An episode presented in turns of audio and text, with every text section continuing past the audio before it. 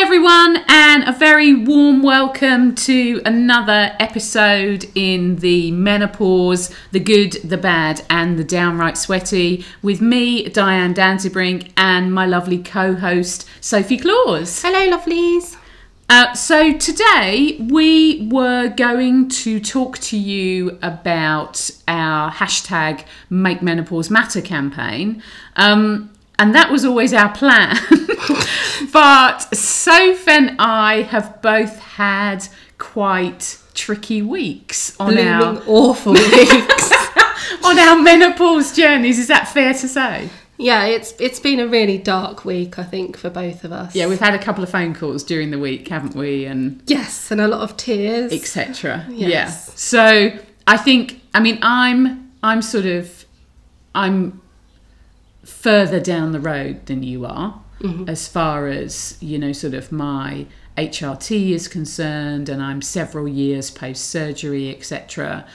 But I think you know I said to you earlier in the week how shocked I was at well a that I forgot to change my patch in the first place.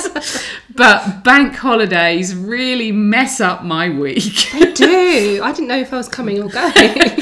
So I always change my patch on a Monday morning and a Thursday night. okay. So on Tuesday, I was kind of I was feeling quite tired, actually quite lethargic, actually quite cold, and it wasn't a cold day. No. And I'd started to develop this sort of you know when you get butterflies in your tummy, Yeah. that kind of sick feeling. You're nervous feeling. Yeah, but kind of out of nowhere. Mm.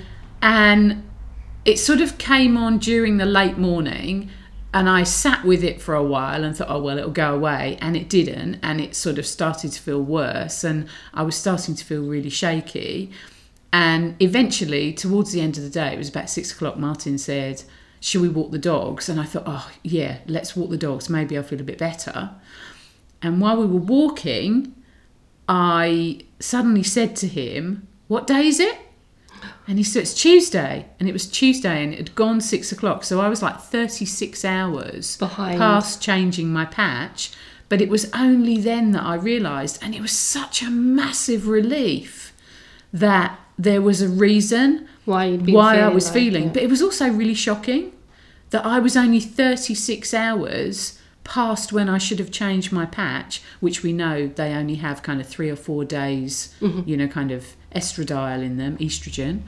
Um, I was really shocked that several years post surgery, It still had it that made huge that impact. amount of difference and it was you know that feeling of that kind of sickened feeling in my stomach um, and not really feeling my normal self Mm-hmm. took me right back to those horrible dark days that I'd had.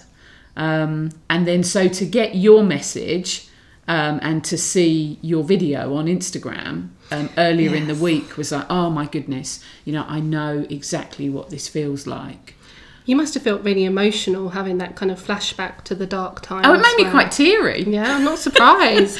I think it really did. It makes you realise just how important HRT is and how crucial it is to Yeah. to your well-being. Yeah, Not- I mean- obviously not for everyone. No, I mean absolutely. for You know, we've said before, haven't we? It's personal choice. Um, but I really, I sound like a broken record, but I really genuinely believe that that choice should be based on factual, up to date, evidence based information, not on newspaper headlines or the opinion of The somebody media. else or even people, you know, kind of um, around you that Mm-hmm. might not have that factual, up to date information. the, the decision should be based solely on the information that you've sought out or been given, and no one else's im- opinion or take on it should should play a part in someone deciding what's best for them. Yeah, because it's because so your great aunt, aunt Gertrude didn't like HRT doesn't mean that you shouldn't explore those options. Well, and look at me. You know, kind of, Mm. I had such minimal information that at a time in my life when it shouldn't really have been a question, Mm. you know, I should have. I should have been prescribed it um, because of my out because of the you know the outdated info I had and nobody giving me any new info. you know, I got into I got into a, a pretty big pickle because of it. which ultimately led to you feeling that you didn't want to be alive at certain points. Oh yeah, absolutely, mm. absolutely. So you know, I, I do think it's as I say, it sounds like you know, kind of I repeat the same thing on a regular basis, which I do. I, I think we both do, but it's just because we really strongly believe it that everyone should be given a choice. Everyone should be given up to date options and information, um, so they can make that informed decision. Yeah, and absolutely. not be railroaded into a certain way of doing things. and I think it's also I think it's also quite um, scary that it hasn't happened yet. in 2019 that Yeah. we're still just having to fight. You know, it would be like I don't know. It would be like somebody who has um, a thyroid condition having to go out there and sort of wade through information about what it is they can do mm. when we- Diabetes. yeah absolutely. I mean you know and i know that there are you know sort of i know that there are you know some people that with certain types of diabetes in certain ways can help it with diet etc and that's all great and fabulous.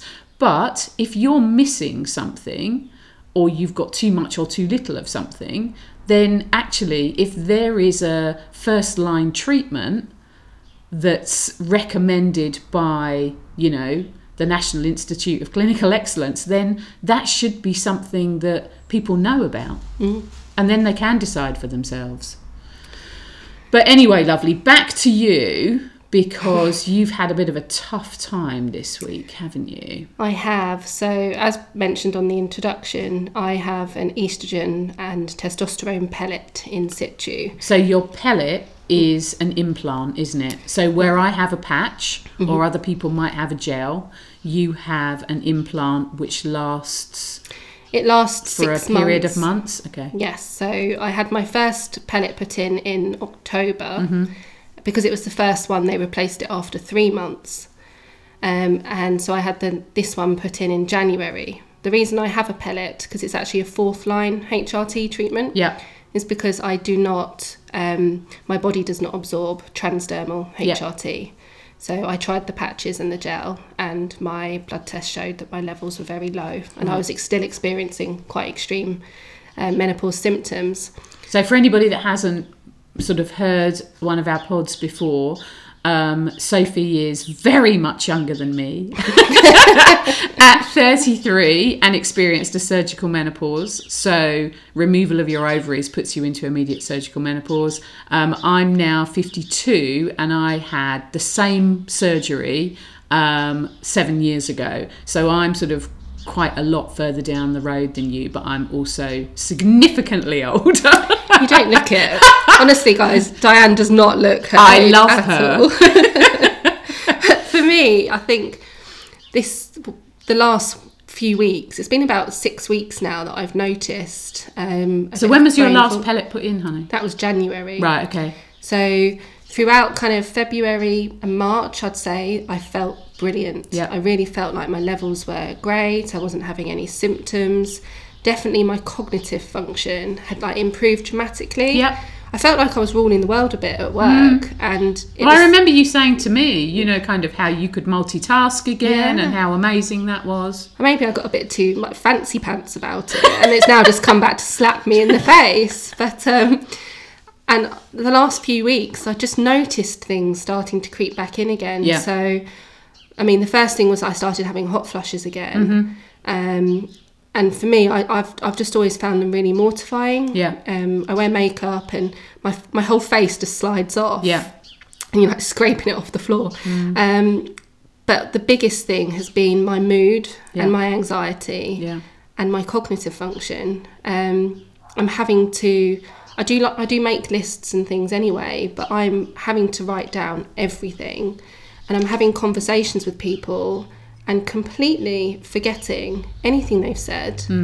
Um, it's like Groundhog Day a bit, and when you're trying to be in a relationship and manage a home life and your work life, especially, it is really humiliating And you've got children too. and I've got my you? girls, yeah. And you know, they're oh mum, we told you this about school with our cooking or PE, and I'm thinking, dude, I've got out of bed and brushed my hair today. I'm proud of that. Like, I've done good that is the best of my ability. Yeah. It was like recently, one example is I was ironing and I was Yeah. going to Stephen, You were doing what? precisely, It's the bane of my life. I was going, this iron is bloody awful, it's not working. And he was going, Sophie, it's switched on. I was like, don't you dare patronise me. I'm 33 years old. Of course it's switched on. Well, it wasn't. the, the plug wasn't even in the wall. I knew you were going to say that. And it's just stuff like that that I can laugh about it and have a giggle. But Yeah, when but you're short of time, It's not funny at the time either, is No, it? and I just think I'm 33 years old and I do feel like I'm 80. Yeah. And I think what's made me particularly feeling down and tearful this time is because I did get that glimpse of me again. Yeah. The first in a, over a year Yeah. of where I felt like, wow, actually, okay, I think I'm improving. Hmm. And then I've just gone downhill so rapidly. And what is the most frustrating is I've asked for help. I've asked for help several times, And, and, I'm not getting where it. where have you kind of directed that to, lovely? Is that So I, well, at the same on the same day, I contacted my GP right? and said, "Could you please run some blood tests?" Yeah. Because that's what I'd been told by my menopause um, specialist at, Yeah. the, at the hospital. And have they done that? they have, and it showed that my estrogen levels are low. Ah. So, So I do you think you're running through? Do you think you're kind of cracking through your your implant really quickly? I think my body's gobbling it up. Ah. And they do say that commonly women in their 30s need you a need much more. higher you dose. need much higher. Yeah. But then when you I mean, I know of bag, women who are on kind of 200 and 250 micrograms um, in patches. Um, but you know, if they if they need that, they need that. If and I think that's what I need. Yeah. Um, and so my GP gate got the results, said, yes, your estrogen's low. I do think you probably need a higher dose. yeah, Rang the hospital, who've been the ones that have put the pellets in, Mm. and they they just said, oh, no, it doesn't seem low. Um, you should go back to your GP. I think it's to do with your thyroid, even though my blood tests have shown that my thyroid is fine. And it's this constant going back and forth, Yeah. um, especially with the hospital. You don't get to speak to anyone. You have to leave a voicemail, right. and they've not returned any of the calls. Oh, I mean, I've only called three times because I don't want to bombard. Um, yeah, I know. But when you're feeling desperate, and I this That's- week on Wednesday, I felt I felt awfully desperate. Yeah. It just got to the point where, um, sorry, I'm getting choked up. I I just thought I don't know how long I can sustain this. Just keep going and going and going Yeah. when I'm not sleeping and. I've got all the pressure of work and I can't take time off because I don't get paid. Yeah. And we're moving house soon as well. Um, and just how much I just don't feel like myself again. Like I look in the mirror some days and I just I feel so distant. It's like it's a stranger looking back Yeah. and I just feel like I'm losing like people around me are potentially losing patience Right. because you know I keep backing out of things and not wanting to go out and Oh, I yeah. I mean, I I can really you know kind of I can really resonate with that. I mean, I think I said to you before. You know, I became completely non-functioning um, at my very worst, and I would not see anybody. I wouldn't go anywhere. I wouldn't leave the house. I wouldn't open post, etc., etc., etc. completely Um, switched off. But I think the difference for you is that you've now seen a kind of a glimmer of the Sophie that you were Mm-hmm. before all this. And that sounds to me as though that's even more frustrating. And I know that I would feel like that. It gave me hope. Yeah. And then I just feel like it's just And we all need that, away. don't we? Yeah, you'll you will need that little glimmer of hope and that kind of push. that- You know, with you when you were in your really really dark time, Yeah. you had your mum and um, Martin around. I guess they were probably saying to you like, "This will get better," and Yeah. you know, we're right behind you and we're with you every step of the way. All those And things, yeah. I just, I just feel like now. I'm just getting really impatient with it because I know the help is there Mm. and it shouldn't be so difficult. And what I want someone somewhere to do is actually this is a 33 year old. My career has already been impacted. I've had to go part time. Yeah. I had to take a step down. Yeah. I can't be taking time off Mm. or being at work and being completely dazed Mm. and confused and forgetful. Um, my boss actually said to me this week that I can see you, Sophie, but you're not here. And he said it Gosh, in the nicest how way. Interesting! Hmm. How interesting that he could see that. Absolutely, absolutely. But I mean, it's interesting that you say that he said it in a nice way. That sounds as though He's they're being very supportive. They are, and I, I'm lucky that since this has all happened to me with the surgical menopause, my work have taken it among themselves to go to menopause in the workplace events and Ah, actually do some do some info. And I think they're actually going to introduce the menopause in the workplace initiative, Superb. um, which I spoke to you about. Didn't Yeah, absolutely. Yeah. So that's that's reassuring, and I think they are giving me a lot of understanding.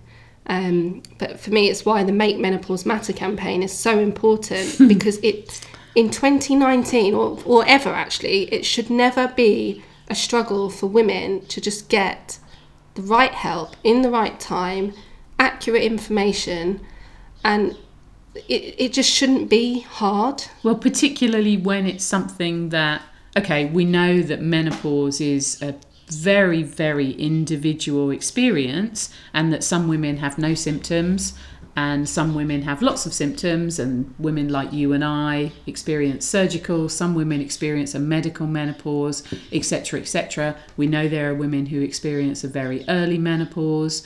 Um, but especially when at some time in their lives, to whatever degree, it is going to affect every woman.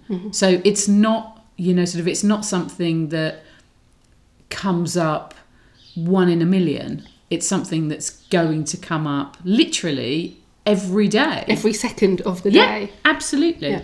Absolutely. Yeah, and you know, you say in 2019, um, so that was kind of my starting point, really. Not that I started the campaign in 2012, but as I've said to you before, you know, sort of in one of my really desperate moments when I finally made myself pick up the phone and call the doctors, and they said, you know, there's no there's no support doesn't matter how far you travel doesn't matter what you spend there isn't a kind of support service. Just what you want to hear. yeah absolutely when you're really really desperate. Um, and I, yeah, I said to you you know i remember putting the phone down and saying to my husband once i'd finished sobbing if i ever feel like me again i'm going to make damn sure i change this. And that was absolutely that moment. But it's taken me a long time you know it's it's taken me you know i only started menopause support four years ago Okay. um, I started the campaign last October, It's October 2018. Yeah. October 2018, yeah. And so, you know, it's for me personally, it probably took me about three years to really feel like myself again um, and to have the energy to be able to think about doing anything outside of my normal daily activities you know work and home life and animals etc etc um, but for me to then think okay now i'm ready to take this on um, but i think you know you're absolutely right. How can it possibly be in this day and age that women are struggling to get advice and support about something which is for the majority um, a natural process. You know some of us get thrown into it earlier um, but it is by and large a natural process. But just because it's natural doesn't mean it's easy. What are there statistics about the amount of women who would find menopause difficult? Um, yeah, so um, approximately one in four describe their symptoms as debilitating. So that's a really high yeah, percentage of yeah. people. So severely affecting their quality of life, and that's a really interesting correlations with some of the surveys that we've seen about women and work. Because approximately one in four women consider leaving work because of their symptoms. So you think- Coincidental? I think Ah, not. Indeed. so you know, if you think about it, um, so for me that completely makes sense. Mm. So you know, if we look at it from a personal health and well-being point of view, um, we know that 75% of women experience symptoms.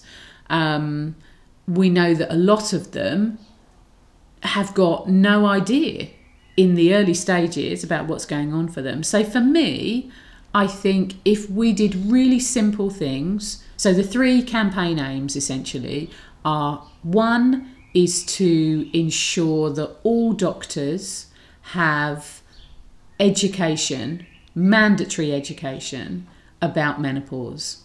So, you know, sort of in undergraduate study, all doctors should have an understanding of what menopause is, when it happens, you know, what the symptoms are, mm-hmm. and what the management of that is. Because isn't the num the tra- menopause training at the moment minimal? Uh, in some places, non-existent. It's completely non-existent. Yeah. some so some GPs. doctors, some doctors will go through their entire, their entire um, training and ha- have absolutely no training in menopause whatsoever. even though it happens, even though it happens every to every single woman. woman. Yeah, and that is just ridiculous. so you know, so it's common sense, isn't Mm. it? Simply because it affects personal health and well-being. Obviously, it affects women in the workplace. Obviously, it fe- affects relationships. You know, I see that on a daily basis in my work. Mm-hmm. Um, you know, sort of either counselling or supporting women through the um, menopause support network. Mm-hmm. Um, women talking about you know sort of relationships breaking down or struggling with relationships because of a lack of understanding. So that you know i also think it would make a huge amount of sense if all of us probably you know coming towards the end of our school career probably in our teens um, we learnt a little bit about menopause. Oh, definitely, because those children in school, their mum, their yeah their sisters, yeah their grandmother could Yeah. all be going through menopause. family friends It should be put in with talking about periods and contraception and yeah, yeah i just i just and it think never has been. Yeah, and if we all had a bit more understanding as we grow up and get into relationships, whether that's personal relationships, whether that's relationships with colleagues, with friends, etc., etc., I just think a greater understanding would be better for all of us. Um, and the third aim is to have guidance, official guidance in every workplace, because at the moment there is no as there is with pregnancy, so there is a national pregnancy uh, maternity policy.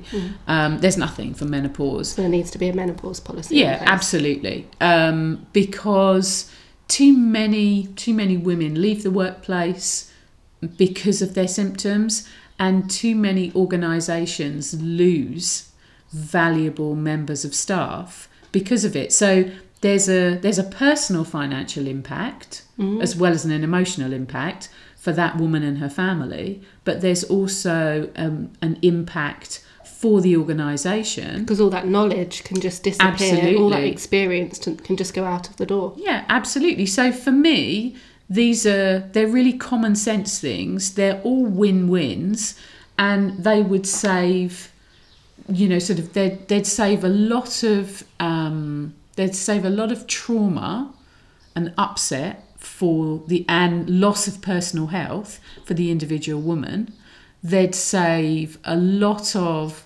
relationships i believe I think so. um, there would be a huge saving for the NHS because currently women are going for five, six, seven, eight appointments to deal with their menopause symptoms.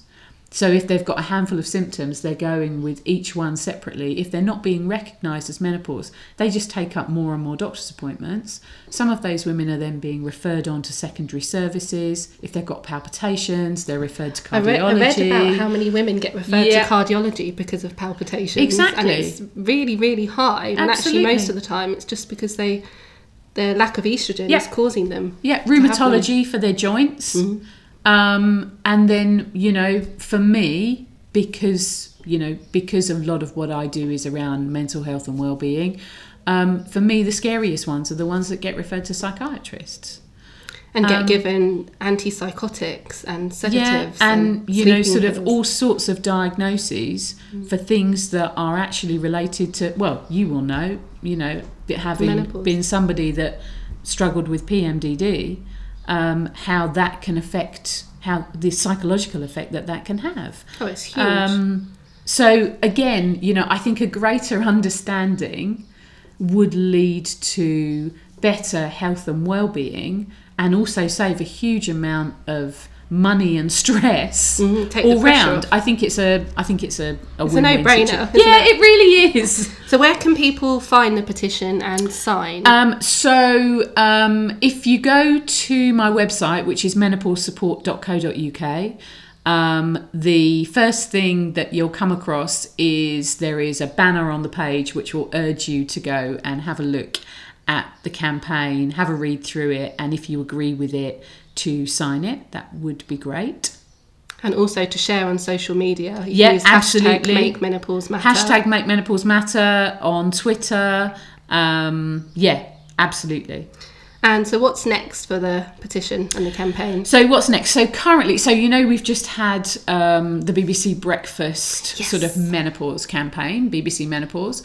Um, so I think we had just under, I think we had just under twenty thousand signatures. So we got no, we just had just under 19, and within about five days of it being featured on BBC Breakfast, we had 3,000 extra signatures. So we're now, I think, just under 23,000, um, which is great. Um, But we, want to make it more. yeah, we absolutely want to make it more. You know, we're a population of 67 million, and menopause might affect half of that population, you know, sort of directly, but indirectly it affects us all. So, if you sign it, please share it as well. yeah, absolutely. Um, so, what's next for it? So, we had a meeting in January in Parliament with the MP Rachel Maclean, who's very supportive of the campaign aims. Um, and that was chaired by Jackie Doyle Price um, from the Health Department, um, which was fantastic. And she went away with a whole list of things to look into. Um, we are hoping to have another meeting in the not too distant future to find out what's come out of that. Um, but we're definitely starting to see some kind of inroads in the workplace. You know, I certainly go into the workplace to deliver presentations and training um, quite a lot, and that's happening. I'm getting more and more requests for that. So you can see the Um, change. But beginning. ideally, in an ideal world, I want to go away and write a book and not do that because I don't want there to have to be training because I want for there to be an awareness and a policy that everybody recognizes. So, you know, um, whilst I love what I do, I would love a world where it doesn't need to happen.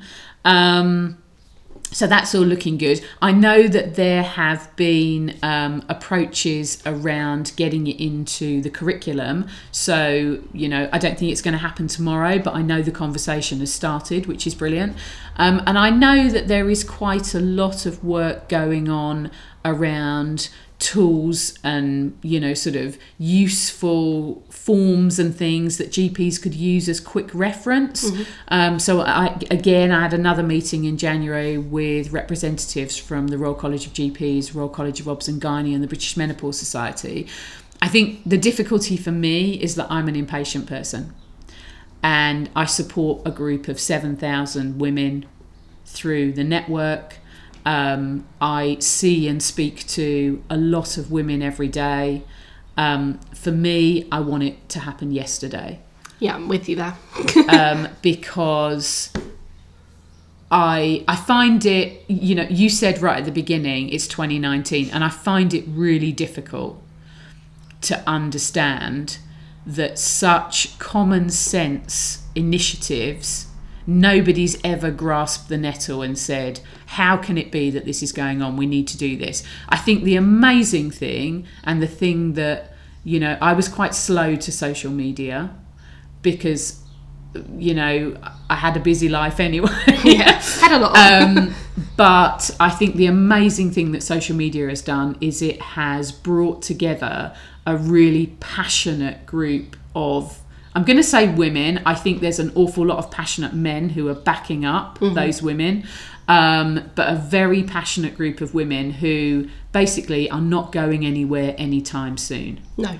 And a lot of um, women that are very frustrated and Absolutely. want to use that frustration to change it and make it better. Yeah, and I think that's a really positive thing, is because we're using that frustration to turn it into something positive, to raise our voices, to actually do something, get something going, so that your daughters are not going to have the experience that women today are having.